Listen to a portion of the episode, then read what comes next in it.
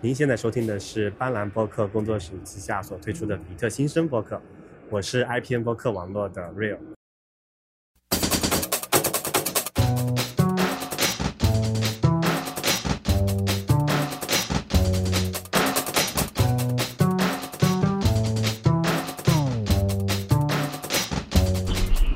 你现在收听到的是由斑斓工作室出品的《比特新生》第一百四十七期节目，然后今天是我们的特别节目，会有很特别的嘉宾，大家好，我是任宁。我是香香，我是有才。呃，对，然后其实今天这档节目我们有商量了一段时间了，对吧？ 嗯，然后契机是什么呢？ 契机，呃，也不一定有契机吧。我觉得就是，呃，像是两个这个老朋友，然后就那个闲聊嘛。嗯，嗯，所以今天还找了一个比较悠闲的场地。嗯哼，是在阳光明媚的，然后摄氏度三十二度的交大校区，嗯，对，还不错。呃，那你最近在忙什么？我最近基本上是在工作上面的事情吧。我们呃投的几个项目，有的要退出，呃，有的要进入下一个关键的节点，然后还有新的项目也在跟进，啊、所以基本上工作的事情，而且不巧的是，这些项目都在不同的地方，嗯哼，然后我就其实来来回回的要折腾，跑来跑去的。呃，对，我记得你前段时间应该是在 Google I O 那段时间对，去了加州，但是是并没有参与到这个谷歌的活动里面。对，没有，因为说实话，我对这个谷歌 I/O 这兴趣并没有那么的浓，嗯就哼，是我对它会产生什么东西，以及去那里是一种什么体验，还是比较感兴趣的。但是，呃，你要我真的花一笔钱，花那么多时间，全职的在那里，我会觉得好像也也不是那么有必要，这样。所以，但是我们还是做了一期节目嘛，就我们嗯之前找这个崔启文跟 Snow，就他们两个会从媒体跟这个 GDP 开发者的这个角度，嗯嗯、来聊这整个事情，我觉得也就够了。 OK，嗯呃，我其实呃对那个《好奇心日报》的那位崔姑启娘文所是吗嗯讲的东西，对，然后我觉得还挺好玩的。他声音是不是很好听？呃，声音对，就组我觉得还不错。我是光被圈崔启文的这个声音就已经圈粉了，嗯，真的 OK 非常非常好听。所以要是他也去，他也去开一档播客就好了。嗯，呃，那呃，你应该是前天我们去参加那个 TIB 活动的时候，之前你有就是那个去问我，在我旁边有一个这个展览，嗯，然后后面我查了一下，我发现你是策展人，是的，我觉得这件事情你要不要这个展开去好好讲一下？我一直对这个策展这件事情，呃，还挺感兴趣的。嗯，首先我觉得，呃，首先这是我第一次策展，嗯嗯，哼，你要不介先介绍一下这是一个什么样的展？嗯呃，我想先说一下策展这件事情，嗯，因为在真正做这件事情之前，其实我对于策展人到底是干嘛的这个这个事情，我是不是特别清楚的？嗯哼，嗯、比方说我们就有一个什么张大千的画展，嗯哼，然后那我会觉得这个策展就画也不是你画的，是张大千画的，对吧？场地也不是你的，嗯哼，把画挂到墙上这事情也不是你去做的，那你这策展人到底在干嘛？嗯哼，为什么就是这个这整个一一个展的这个你要去占一部分的这个这个 credit？ OK，后来我自己做了以后才发现，就是如果我们用电影做比方的话，嗯策展人是这个展的导演，哼，OK，那个艺术家只是这个展的演员。嗯哼，就我们比方说一个电影海报上面，永远最显眼的都是演员嘛，对吧？那些主演的照片对，但是导演才是这部电影的这个精神。嗯哼对？吧？是导演决定我要用这些演员，让他们以这个特定的方式来说他希望他们说的话。然后策展人就是他把艺术家或者说艺术品当成是他的一个对象嗯来进行创作。 ，OK，所以像比较大的一些展，不是像上海双年展，嗯它是会有一些就新委任制作，就他找那个对嗯艺术家来说，呃，我觉得你之前那个作品不错，你这个手法不错，然后我这里有个主题，我希望你根据我这主题进行创作， OK，是这样的。那他会定义一个大的一个主题，然后再把它细分切开来，交给不同的艺术家去表现。嗯哼，所以就有点像是一个电影里面导演在做的事情。嗯，呃，然后关于这个展呢，其实我就很惭愧的说，没有花太多的时间在这个上面。嗯哼，嗯，我定了一个大方向，然后去联系了部分的这个藏品，然后也帮忙做了一些这个呃内容上面的筛选和生成。嗯哼，呃，基本上就是这样。然后这个具体的执行什么的，其实不是我在做。好，OK，对，我这边插一个问题，就是你刚刚说到这个，呃，策展其实应该更像一个导演一般，但是如果说这些素材都是现成的话，我的意思是那个艺术品嘛，那会不会更加像剪辑剪辑师的工作？呃，还不像，嗯，更像是一个就是所有演员都已经被内定了的一个啊， 导演。好吧， OK，嗯，OK，对，呃，我之所以对这个问题还挺感兴趣的，是因为我之前在那个苏州博物馆，呃，对，然后有一个还不错的朋友，那当然现在人已经去这个英国那边了，但呃，我记得他当时还在苏州的时候，我大概每周会跑过去看他，对，然后他在这个苏州博物馆最主要的这个工作就是策展，然后我一直都特别感兴趣，但是他和我讲的很多东西，我有点那种隔行如隔山吧，就确实听不太懂。但后面我发现自己私下里去那个多了解一点以后，我觉得可能没有我想的那么复杂。是因为，呃，因为策展人多半要写一个叫做策展人的那个叫什么阐述也好，notes 也好，然后这个 notes 其实被人黑的还蛮惨的，就是 现在出来一种叫做策展人体的东西。 OK，对，知乎上好像有这个这方面的问题，对，嗯然后这整个策展体就是基本上就是把一些很简单的话，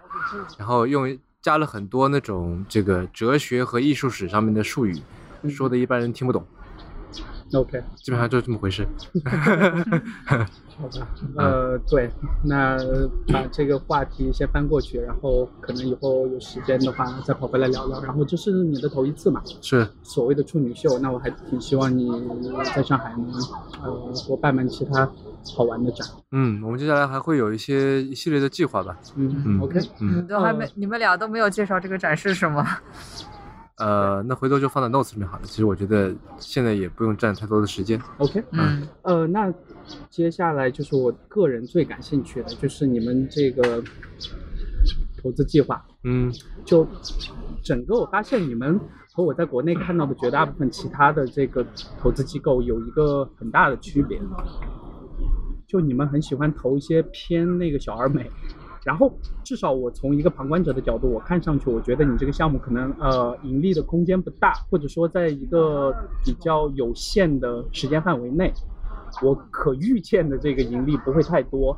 但我会发现你可能平时你的眼光比较这个独到吧，然后你会倾向于投这样的这个偏实验性的项目。呃，首先，呃，我不知道我这个观察是不是有误差。啊呃，首先呢， 如果有一个项目啊，嗯哼它本身看上去就很有钱赚，嗯哼它多半会令人比较讨厌。 ，OK，然后你看到的基本上都是我们、呃，你这一棒子是打死了多少投资人？啊 你确定吗不不不，我说有些项目本身？OK，对，就是如果一家公司看上去就是特别暴富、特别怎么样，就是你多半比较难对它产生认同感。嗯哼，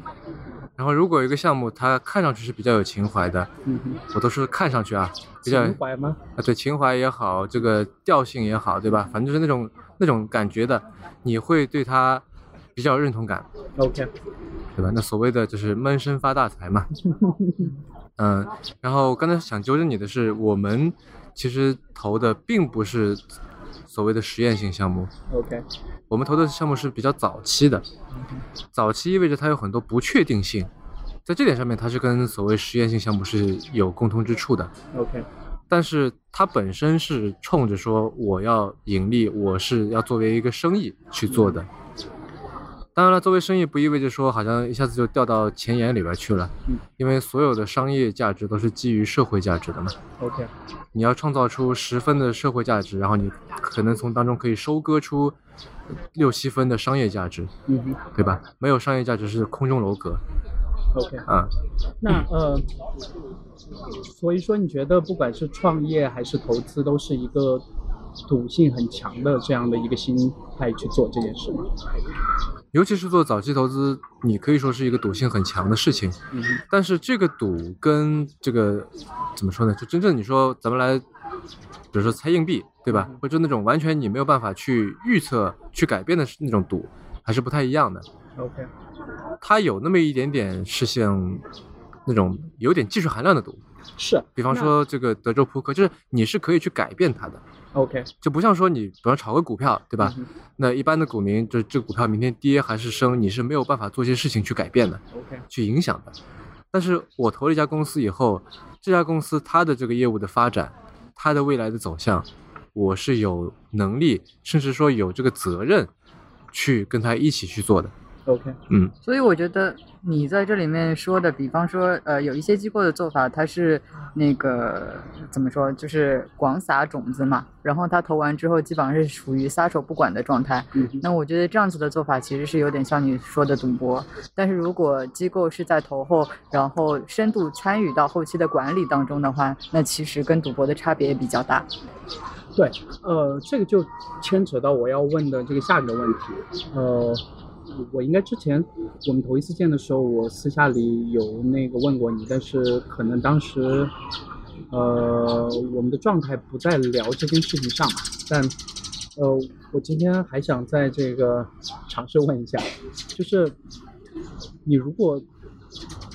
在一个呃创业的很初期偏孵化的那个阶段进去，嗯，然后还和他们有很多的，除了这个投资上，其他，呃，你可能要给他们这个推荐这个相关其他合作的机构，推荐这个相关的人才，对吧？那你们自己这个机构是怎么去衡量一个这个项目的可投资性呢？这个问题就非常大了。嗯嗯简而言之的说，嗯就是由于早期项目，我刚才说了风险很大，不确定性很大，嗯那么我就需要它有对应的潜在的回报，也要足够大，我才会去投它。但就你简而这个言东之就西是这样。你是最主要是看人，还是看他们在做的这件事儿？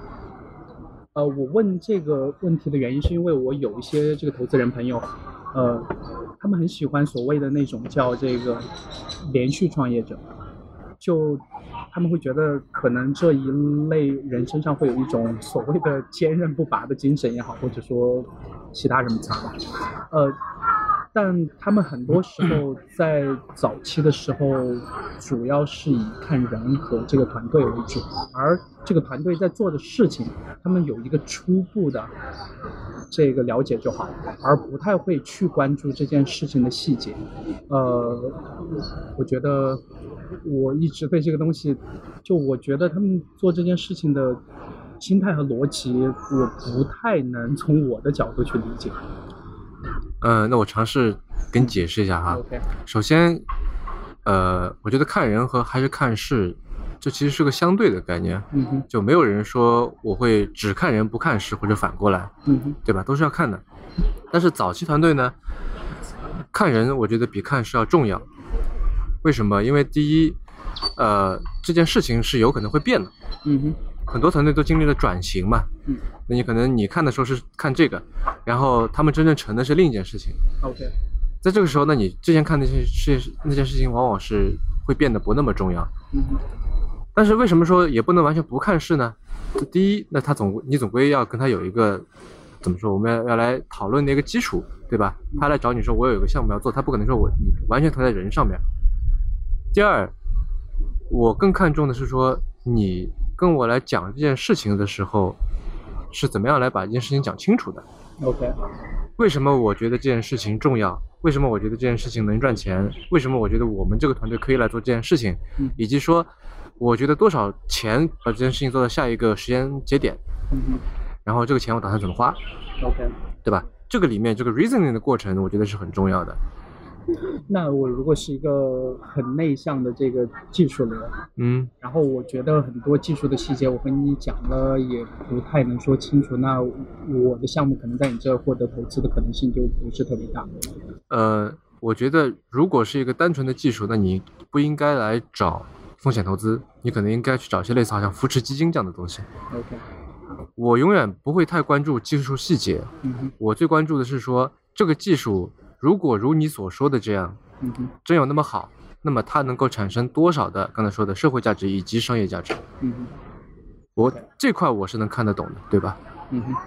那然后关于你的这个技术，我可能会去找一些外部的一些顾问，我给他们看，你觉得这事儿靠谱吗？你觉得他说的是真的吗？嗯哼，对对吧？啊、经历了这个以后，我就会投。嗯嗯，然后再说一下你刚才说的那个连续创业者的问题啊。嗯嗯，我觉得是这样的，就是连续创业者跟比方说第一次的创业者，我们举一个极端的例子好了，大学生对吧？嗯那大学生他可能不要说没开过公司啊，可能连工作都没有工作过，哼，嗯嗯对吧？那在这个情况下面，我觉得他的这个视野往往是会比较狭窄的。嗯哼，OK，但是连续创业者这里面也会有一个问题，就是如果说他之前多次创业的经历都是呃算他失败好了嗯，那既然他都已经创过这么多次都失败了，里面是不是会有一些问题呢？然后这些问题让我会感觉好像是怎么说呢，就是是固有的、与生俱来的，以及 OK 哪怕他是之前创过几次都成功，嗯，其实也不能确保他这次就能成功，因为像强强刚才说的，其实失败啊，我们是可以总结出一个大概的规律来的，嗯就是失败的原因可能是这个怎么说呢，万变不离其宗的嗯，但是成功其实有很大的偶然性对。你之前成功了，不意味着你这次也也会成功。然后你之前成功了以后，很有可能会让一个人变得特别的自信，嗯哼觉得就是类似这种说，我知道那些事情是怎么做的，嗯对吧？ ，OK，然后有可能会导致一个比较大的一个失败，我会觉得，嗯，我觉得投资这里面的水还挺深的，是吧？那呃，在国内你有特别喜欢的这个投资机构吗？呃，先不管他们投的这个题目，你定义一下喜欢，呃，喜欢，比如说你看到他们投的项目，你全都觉得和你想投的还挺搭的，然后或者说他们投的时候，你会想办法去这个跟投也好，或者说是这样。所以主要是从投资风格来讲，对，包括挑选这个项目的这个眼光嘛。有一个机构我很喜欢，他们投的这个阶段跟我们不太一样，但他们的这个做法我很喜欢，它叫做 DCM OK，啊，然后他们一直是以一个小的团队，嗯哼，在投，在以比较谨慎的这种态度，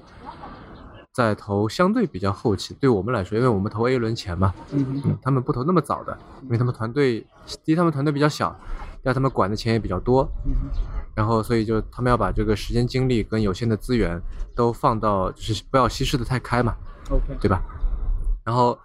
他们几乎每投一个都会做非常非常程度深的投后，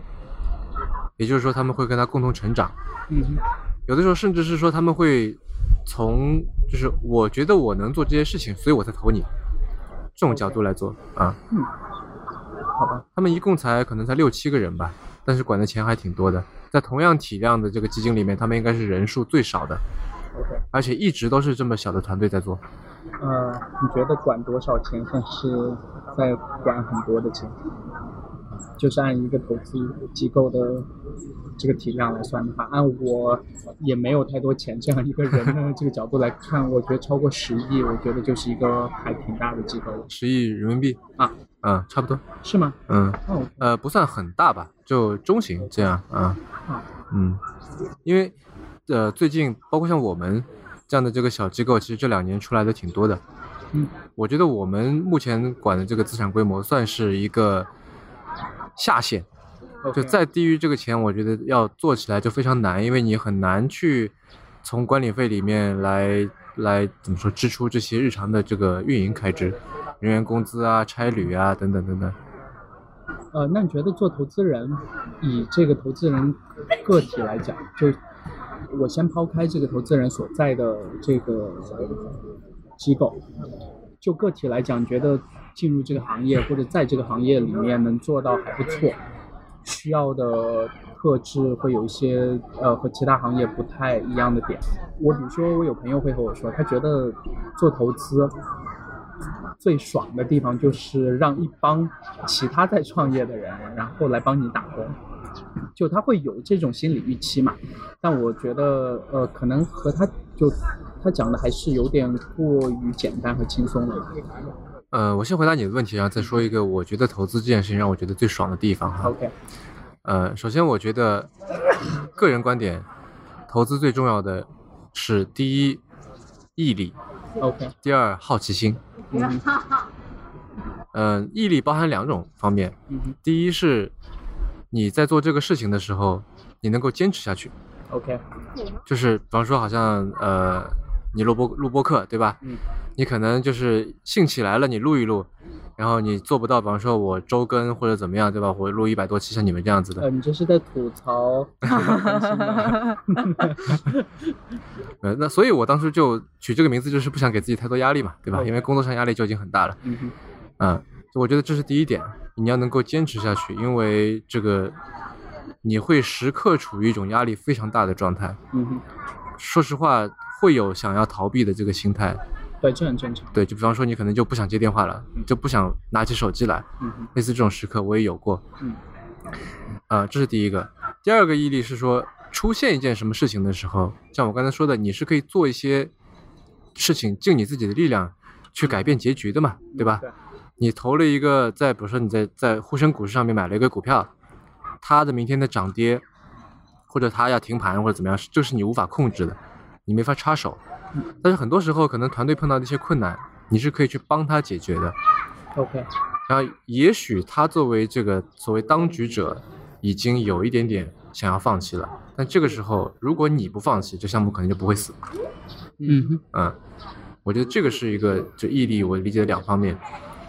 然后好奇心，好奇心我觉得也可以分成两方面来说。第一是对事的好奇心，就是你永远要去看最新的东西，永远去思考最新的问题。嗯这个这个心可以包括时间上面的心跟程度上面的心。哼，OK，对吧？关于人，这也是我经常想说到的，就是为什么我做投资觉得很爽，因为我之前在这个就从美国回来以后，我就想说，有意思的人在哪里？嗯，因为我觉得好像呃身边这个我碰到有意思的朋友比较少，难得认识一个。然后后来我就觉得说，其实，在任何一个社会里面，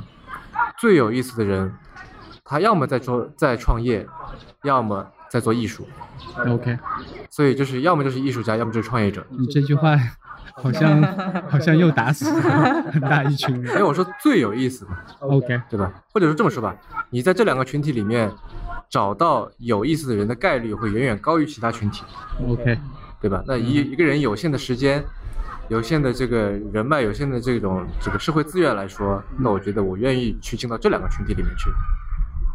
所以在做投资，所以也在做策展啊等等，包括在做媒体实验室这些跟艺术相关的事情。嗯哼，嗯，我说一下，我从你身上观察到的一点，就是什么样的人比较适合创业，就是因为我觉得你是一个很贪心的人，就是在有限的这个，比如说短短几十年生命当中，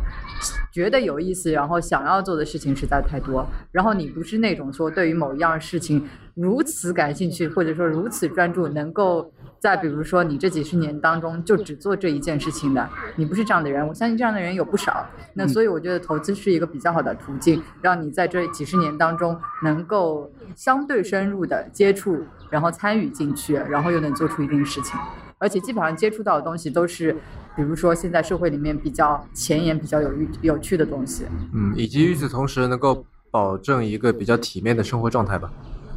物质上的。那这个就是我有观察到一个国内和至少北美吧，一个很奇怪的点，啊就是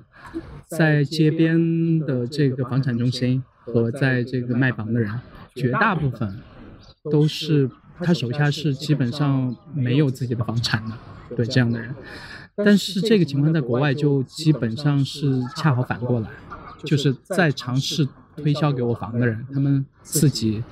呃，一般都有一两套这样吧。然后这个就牵扯到我，包括在国内看到很多二十出头的这个刚从学校里出来的年轻人，然后进一家这个还蛮大的公司去做这个 HR，或者说还有一些二十几岁的这个投资人。站到我的角度，我很难去这个信服他们所做的一些基于自己的人生经验，呃之下的判断吧。嗯，这个东西一直还挺困扰我的。呃，首先，年轻的投资经理的确会有劣势，嗯哼，这个劣势不仅仅是在判断层面的，而是说，比方说你可能很难就找到好的案源，嗯，因为你认识的人少嘛，嗯哼，对吧？那但不不排除有些特别优秀的这个年轻人，就可能一个月就把微信好友上限给加到了，这种也有，我也见过。 ？OK，呃，第二是说你在投了以后，能够帮到一个团队的也很少，嗯哼，对吧？对，但是它也有好处，好处在于说，它可以跟创业者，如果他愿意的话，嗯，可以跟创业者一起去吃沙县，可以一起蹲在马路牙子旁边抽烟，嗯，这个是那些就是大机构的合伙人没办法做到的， ，OK，对吧？他已经过了这个阶段了，嗯哼他的这个无论是他自己想还是不想，他这个身段就是放不下来了， ，OK，对吧？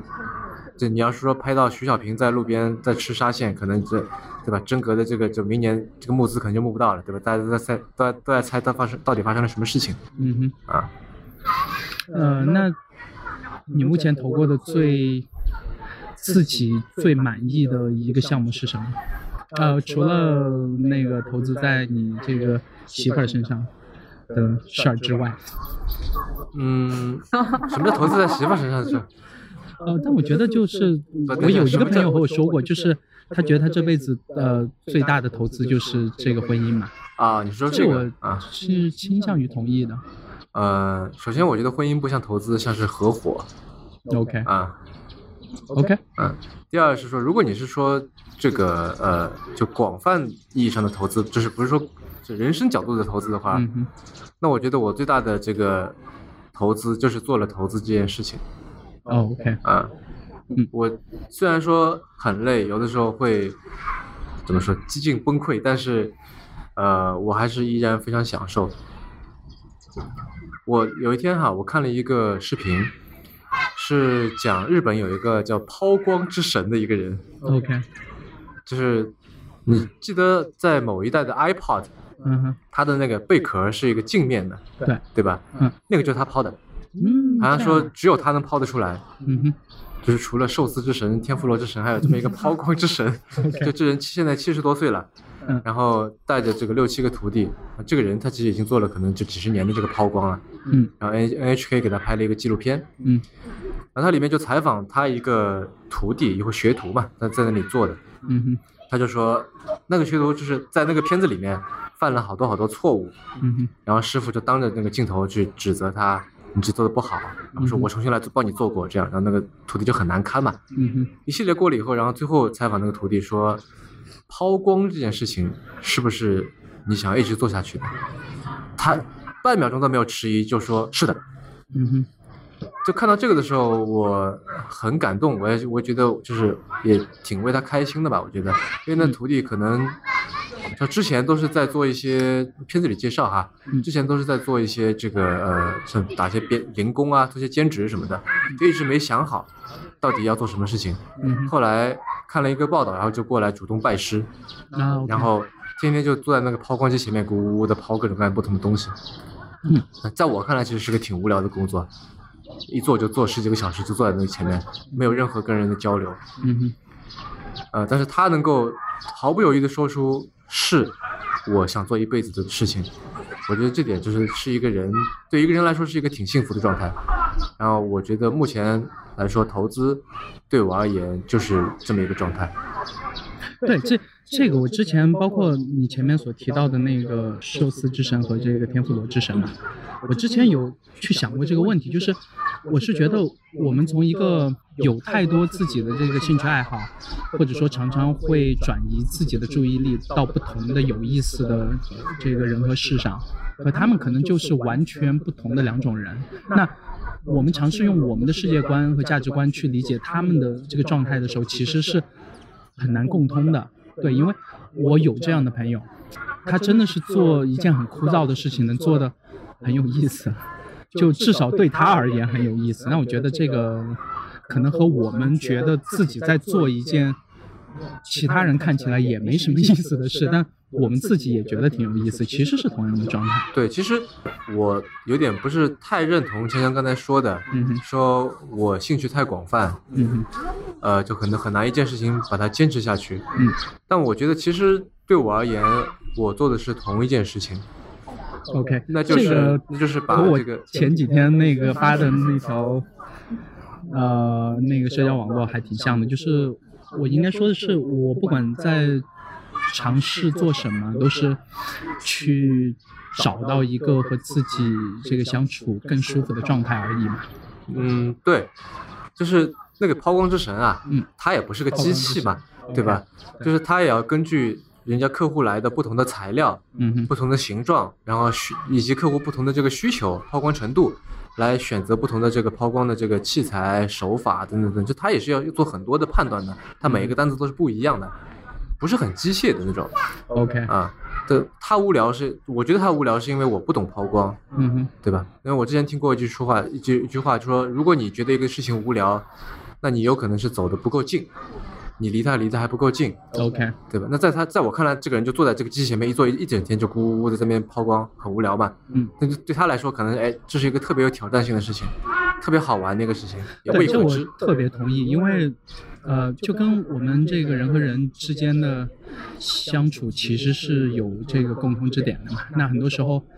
我和一个这个新认识的朋友，可能是真的头一次，呃，用这个英文说叫什么 “get on the wrong foot”，是真的头一次见的时候的这个天时地利人和全都不对。然后呢，你会发现你对这个双方的印象都不是太好，但可能第二次、第三次以后，你会发嗯现，哎，这个人还还真的和我之前头一次见他的时候，可能会产生一个一百八十度的看法的大转弯嘛。然后我觉得这个还挺有意思的，但呃，可能我接下来这个问题就会比较接近核心了。呃，那既然是投资，或者说你们是一个以基金对吧这样的形式存在的一个组织，你是怎么去说服来投你这个基金的人？就是你是怎么去说服他们，说我能帮你把你的钱管好，还能让你的钱在一段时间内能这个升值？对这件事情，我觉得还挺难的吧，应该。是，这是一个很好的问题。嗯嗯，一般的行业的做法都是说，你进一个基金，摸爬滚打一段时间以后，到了一个可能合伙人的级别，哼，嗯哼，然后在这个时候你就可以接触到你们的这个就出资方，就其实叫做 LP 嘛，嗯，OK，嗯，就是有限合伙人。嗯，基金的合伙人分成两种，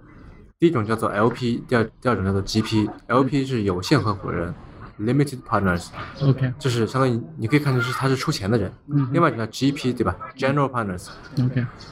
他是管钱的，哦，相当于一个出钱一个出力。嗯哼，那么一般的这个做法是说，你作为一个新人进到一个基金里面去，从最底层做起，一路因为你表现很好，对吧？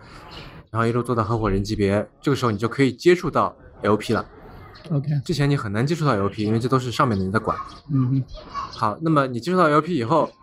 你可能跟他们聊一聊，对吧？然后他们觉得，哎，这个人也不错。然后你可能接触到更多的 LP，然后这个时候你有可能说，那我自己出来做一个基金吧，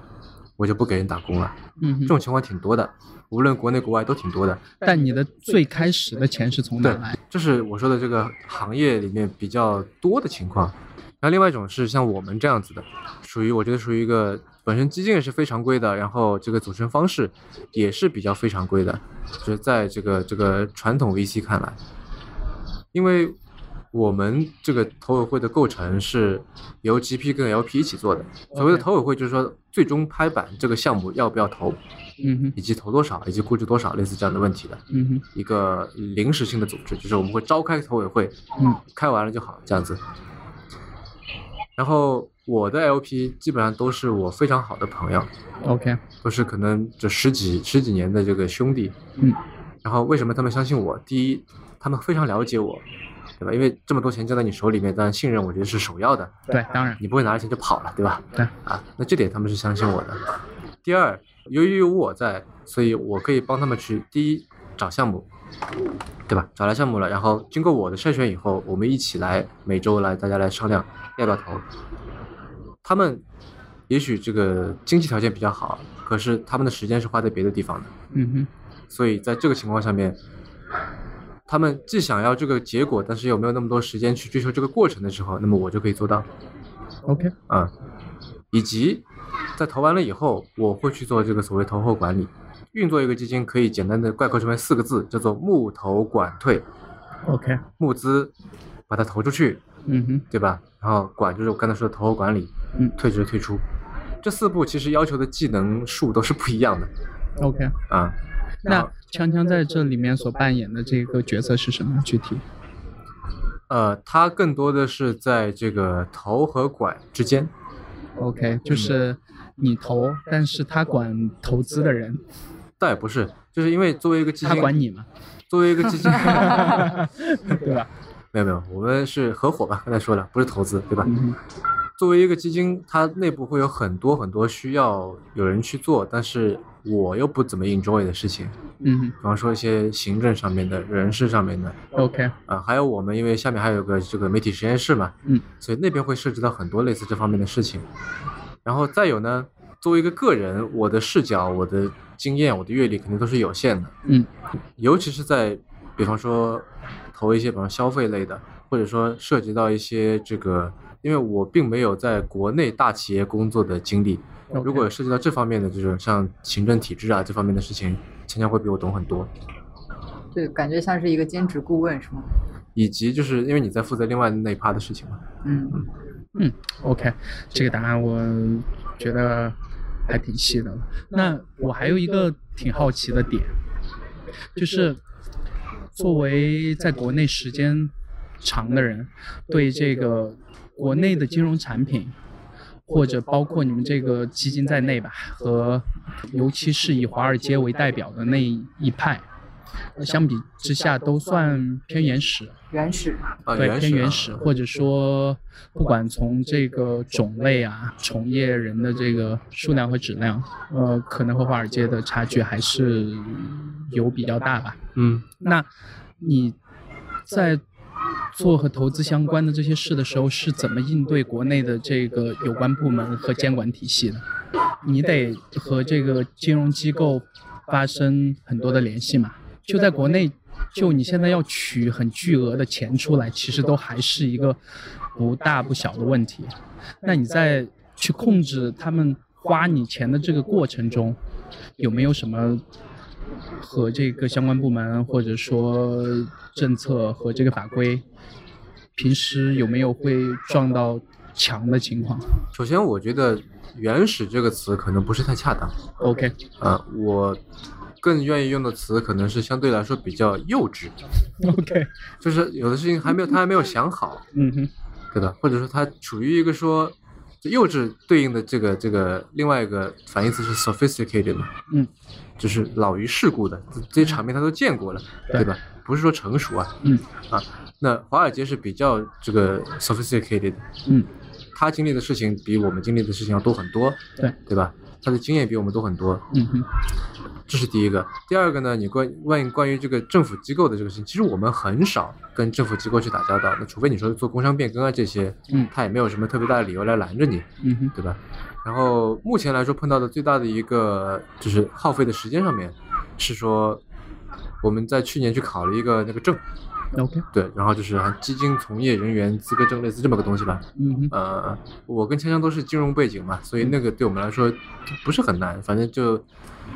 看了几天书就去考了一下啊。 OK 啊，不是很难。而且我觉得这里面其实还隔着一层吧，就是有一些问题我们并不是直接跟机构或者说是部门打交道。嗯哼，那比如说相关的一些东西的话，其实比如说会去咨询法务，或者是说由他们去代为处理，所以嗯并没有会就是说这个直接产生一些问题。 OK，对，可能如果说你觉得有问题的话，那也会去咨询法务或者说一些专业的人士，那他们会来帮忙处理。 OK，嗯，对，然后你说到这个政府法规的问题，我倒想起一个事，呃，那你可以说是也是我们碰到的，可以说是我们投的项目所碰到的。嗯，呃，前两天刚出了一个说要无人机实名制的一个事情，嗯对对吧？有的，啊，然后呢，我们投的一个项目，它是做数码产品租赁的，包括无人机。嗯。那么在这个时候，他就想不好了，就是这个到底是就是实名该是谁的名，对吧？嗯是实他们公司呢，还是实那个使用的人，对吧？因为他们永远这个无人机在他们公司里面是不会拿去飞的。嗯。但是去飞的时候呢，那个人的名字就你也不可能说重复不停的登记嘛，对吧？因为可能人家就租几天。嗯。那在这个时候应该怎么办？对吧？像这种问题，就是你这可我以说能是想他到的们最碰到简也单是的一个我们点碰，到的类似于现在这共个享单车嘛。对对，差不多的方式就是通过中间的这个付费的这个渠道去解决。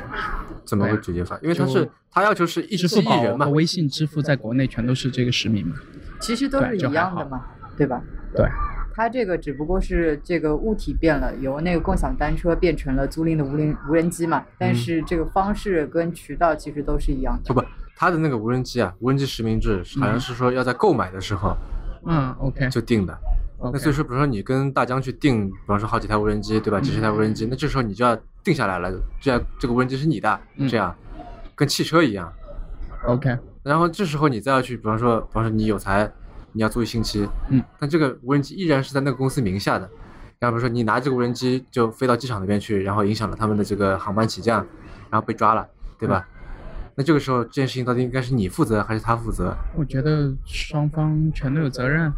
那所以就很难定性嘛，这个事情，然后就对肯定会这个吵起来，对吧？对，这我觉得还是可能国家的这个相关的这个法律法规应该还是有起码的跟进吧。对，所以就是对应这该是我会说的这个是所谓的幼稚， OK，嗯，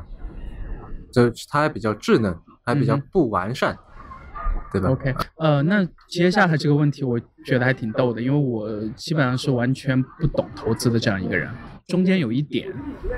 我有这个在创业的朋友嘛，平时和他们聊的时候就会很好奇说，他们所拿的前几轮的这个钱，在他们去花的时候，是那个每一笔都要有起码的写一个类似于这个申请书这样的东西，不用啊，就到一定的这个数额嘛。对，对，然后我觉得这个东西，我如果作为创业公司的话，会不会有的时候会觉得有点呃束手束脚？但这个事情也是就跟是不是投资是一样的啊，不嗯哼是就是，比方说你跟朋友一起去，大家做股东嗯，哼合伙创立一家公司，嗯，那这个公司里面不是所有事情都是 CEO 一个人说了算的，对对吧？嗯，他不能就你不能说出力，你们各自出了几百万钱拼起来了，那他第二天就就去买了一个法拉利自己在那边开，嗯，对吧？那这是是不可接受的嘛， ，OK，其实都是一样的。那可能我们定一个说，开销在多少钱以下，你有你的这个权利来做处置；嗯但是开销在多少钱以上的时候，我们要集体来做决策。你要让我们知道你为什么要花这笔钱，OK。啊、然后我记得你们是有在全世界有几个 office 的，包括上海，然后应该还有这个绍兴，然后呃你们前段时间在那个加州那边嘛，几个里面是会常年有人驻扎在那边吗？还是说作为一个类似于 office 这样的东西存在？嗯。我们这个首先我来说，哎，其实我们也没有在节目里面说过我们的这个整个，自身的情况是吧？对对对，我们是一个很奇葩的基金。首先，刚才说了嗯 OK 很多遍了这个事情，嗯呃，然后另外一个奇葩的点呢，就在于说我们基金下面有一个媒体实验室，嗯，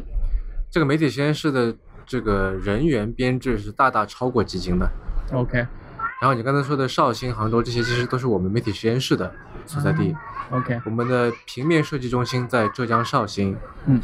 然后视频团队是在浙江杭州，嗯，基金公司在这个上海，嗯，然后还有基金的另外一个办公室是在加州旧金山。嗯，名字 OK 叫做 OVA，对，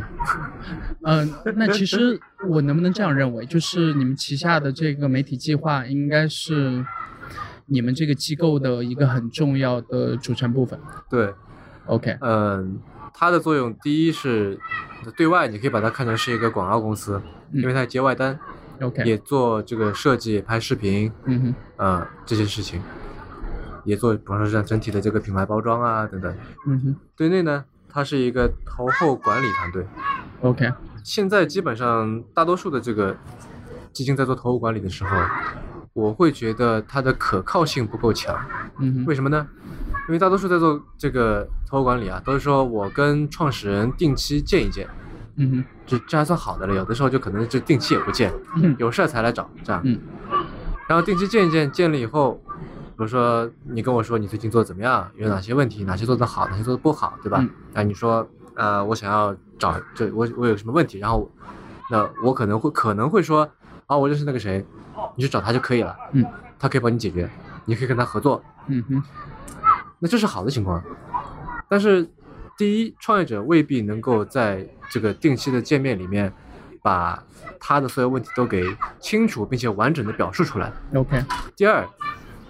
他说的这个事情，我未必能够有认识的人帮他解决。嗯哼，就算我有认识的人帮他解决，我未必能够在那一个瞬间很快的想起、反应出来。 ，OK，对，有的时候是过了几天想起，哎，那不是那个他们可以合作一下吗？嗯这种情况也会有的。哼，OK，那么我会觉得，就是这个机制它的这个鲁棒性不够强，对吧 OK 就是不够可靠，这就时有时无的，嗯都看运气。我觉得这个是我觉得不太好的。那么作为一个小基金，我们要做差异化的，我想要提供给这个投的这个创业者以只要你想要，我一定能给你的这样的服务，或者说我确定你肯定需要，并且我也肯定能 deliver 的这样的服务，嗯哼那么我们就做品牌。 ，OK。就这样，那因为比如这个说品牌设，我计是举一肯个定每个人很都要的，实际的例子啊，你们会投这个播客吗？不会不会啊，啊。首先要看你是说嗯哼，是投播客的哪一个行业，就你是投播放器呢，像荔枝、喜马拉雅这样的，嗯哼，对吧？还是说你去投一个播客主，嗯，对吧？还是说你去投一个什么像 IPN 这样的一个播客网络，嗯哼，对吧？还是说你去投到一个类似于帮助播客赚钱的一个什么动态广告植入这么一个技术，嗯对哼吧？那这个行当太大了。 ，OK，但是，呃，我目前可以给你的一个回答是不，因为这个行当我觉得目前还没有到一个成熟到可以接受风险投资的，至少在中国啊，嗯，这么一个 OK 一个程度。喜马拉雅这些呢？嗯，喜马拉雅这些平台呢？那我以为你在说的这个播客是就类似像我们在做的这样的播客。对我指的主要是像我们这样的，嗯，对你对像那些呃这个荔枝这样的大平台，我觉得不用太担心嘛。那可能现在最主要的就是等 FM 广播电台的彻底的消亡啊。其实只要他们一旦消亡的话，我觉得播客应该还是有挺大空间的。是，嗯，说起这个播客啊，我前段时间去就在在加州嘛，在开车，然后我试用了一下那个苹果的 CarPlay。 OK，我觉得有了 CarPlay 以后，听播客就就边开车边听播客这件事情变变得简单了很多很多。嗯哼，嗯， OK 我觉得很爽。对，这个就是还是和这个应用场景，呃，有挺大的关系嘛。对，我不知道国内的汽车厂商有没有在做类似这样的，就是播客 friendly 的这个车载系统，呃，锤子好像有，觉得有是吧？对，锤子好像有，但我不确定但它取决于汽是车不啊。哎是。呃，对，这个这个我就不是特别清楚。我、嗯我自己是不太喜欢开车的人嘛，对，对，我也不喜欢开车，所以我在开车的时候，我是需要做些别的什么事情的。 OK，对吧？然后这时候就是因为有 CarPlay，然后它里面，呃，我记得是苹果自己的那个 App 是可以听的，然后有那个 Overcast 是可以 Cast 可以的，对然后 Audio Castro Audio Book 对 Castro，然后那个锵锵手机里有一个那个，Pocket，Casts 不是它手机里面有一个 Audible，啊，OK，就亚马逊的那个，啊，对那个也是可以的，对，那个我听电子书大概一年能听个十几本，嗯，对，就是它那上面这些都是有的嘛，嗯然后就是直接用你手机里面存着的这些。然后就可以听了，就你不用再去操纵的手机那么小的一个屏幕。哼，嗯哼，那呃，接下来这个问题可能有一点点私人化吧，就是前段时间看到一个观点啊，就说我们现在很难在目前的至少一二线城市吧，那以国内的一二线城市为例，呃，很难去平衡，或者说很难去区分这个工作、生活和学习之间的一条很明晰的界限。这个我是倾向于同意的，因为我会发现，就我自己的这个生活状态来看的话，其实很多时候，我当然做事情可以保持一定的专注度，但是其实更多的时候，可能我们还是会去追求所谓的这个多任务了。我不管在做什么，可能都只是在自己新开一个技能树，或者说呃去学一些这个全新的东西的过程。对这个我是倾向于赞同的。我之所以提这个点，是因为我觉得你和锵锵的这个关系和身份，在你们的这个工作之间的这种东西，可以去设想一下。我如果我是你的角色，我自认为我自己很难去这个平衡这个关系。所以我就放弃了平衡呀，呃，那比如说我举一个就更与其实说际一是点追的这个求例更子。好的平衡，我现在追求的是更如何更好的融合 OK，啊。那比如说你平时呃，你有一个你觉得很笃定的想法，那可能锵锵这边会觉得说，呃，你的想法不是太对。出现这种有这个争执和分歧的时候，一般或者说绝大部分情况下会以谁的意见为主，然后你会用。呃，这个夫妻关系里面的角色去影响做一定的这个要挟吗？或者其他的事儿？呃，你说的这个事啊情，比如说这个分歧是在工作上的吗？还是工作、生活都算？呃、以工作为主嘛。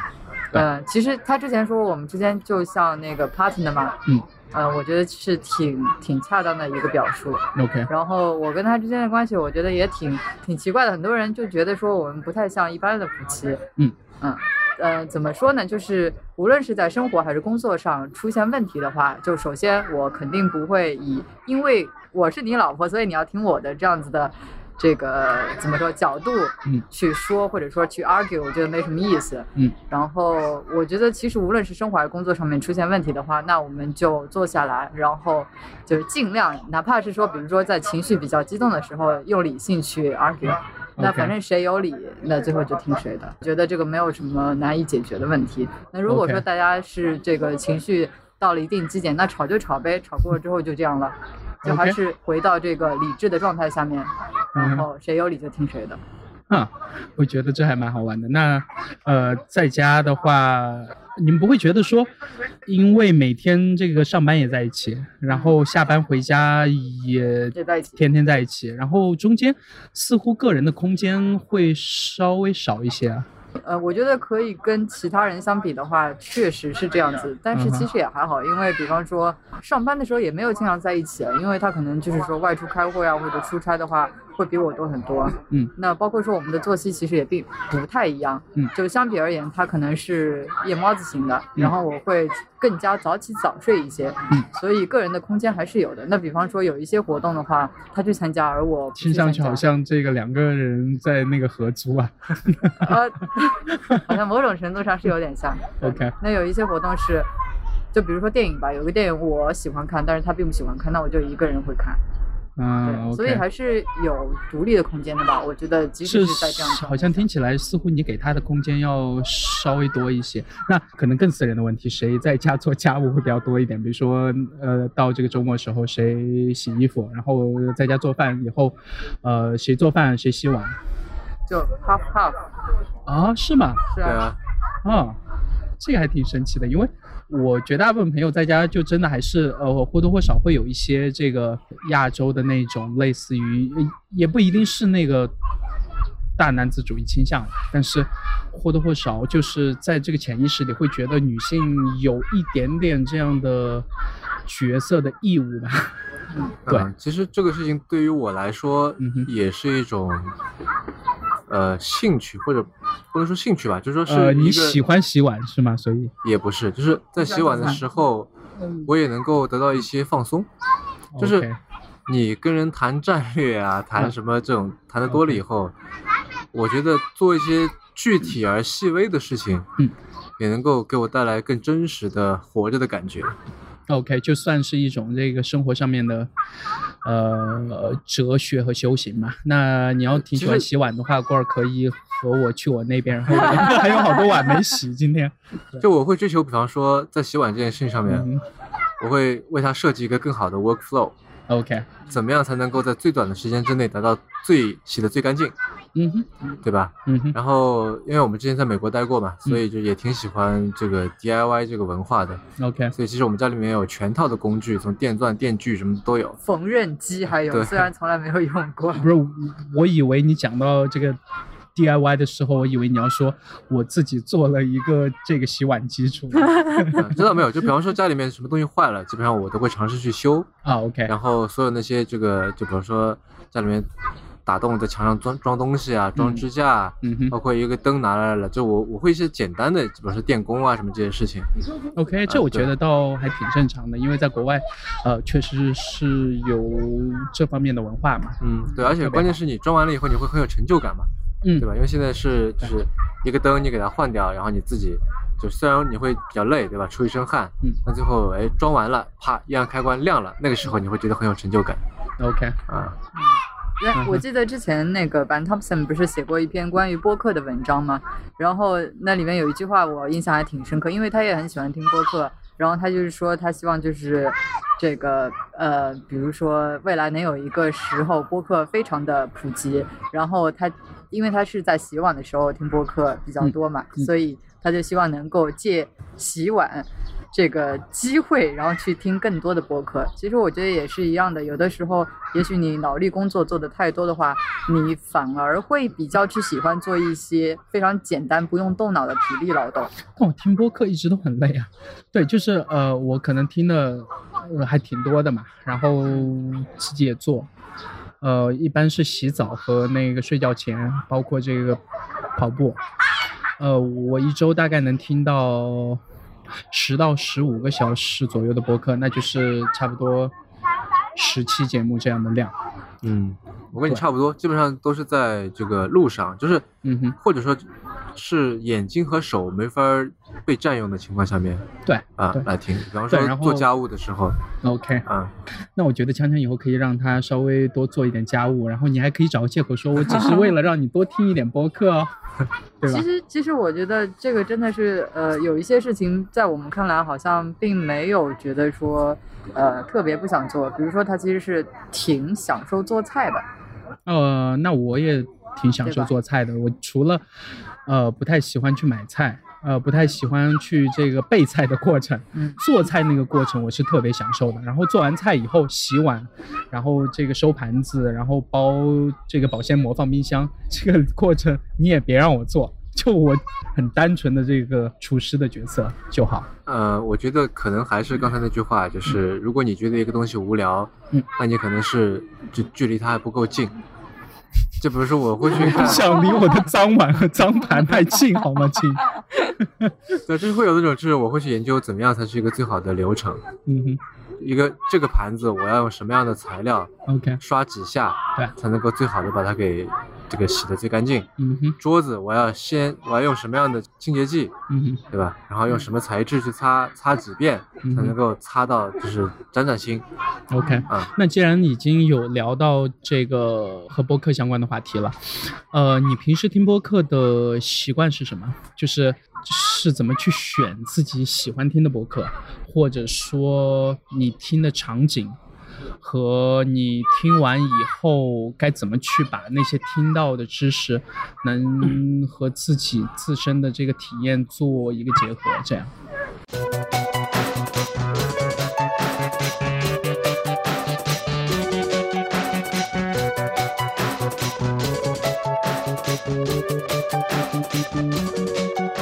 这期节目之所以有很强的实验性质，是因为我们打算尝试一下分这个上下半期。然后你会在我们这边听到这个上半期，然后你需要听到这个全期节目的话，可能还需要这个跳到从我们节目这期的这个 show notes 里跳到叫什么？什么？呃，你们的这个播客叫什么？迟 早更新。迟 早更新。对我这句话其实是想让他自己说，因为我就想去强迫他更新嘛。对，它更新的频率实在太低了。但其实这是一档那个特别好的节目，我我个人特别推荐的是有一期，我记得是在中东那边做一个这个视频直播的团队，对吧？然后是啊现在从标题叫国内《直去播西游记》，对，然后，呃，我建议大家可以去看一下，在中东那边的这个姑娘是怎么带 着布卡，然后穿着穿的很严实的情况下去做直播的。呃，对，然后我们这期节目就先做到这儿。如果有任何问题的话，也欢迎上那个社交网络去和我们产生互动。我们的新浪微博是比特新生四个汉字，比赛的比，特别的特，新鲜的新，声音的声。然后我们的这个 Twitter 和 Instagram 账号都是 Bitvoice FM，呃然后也欢迎加入我们的这个 Telegram 群，然后也欢迎给我和海龙常常写这个私人邮件。好，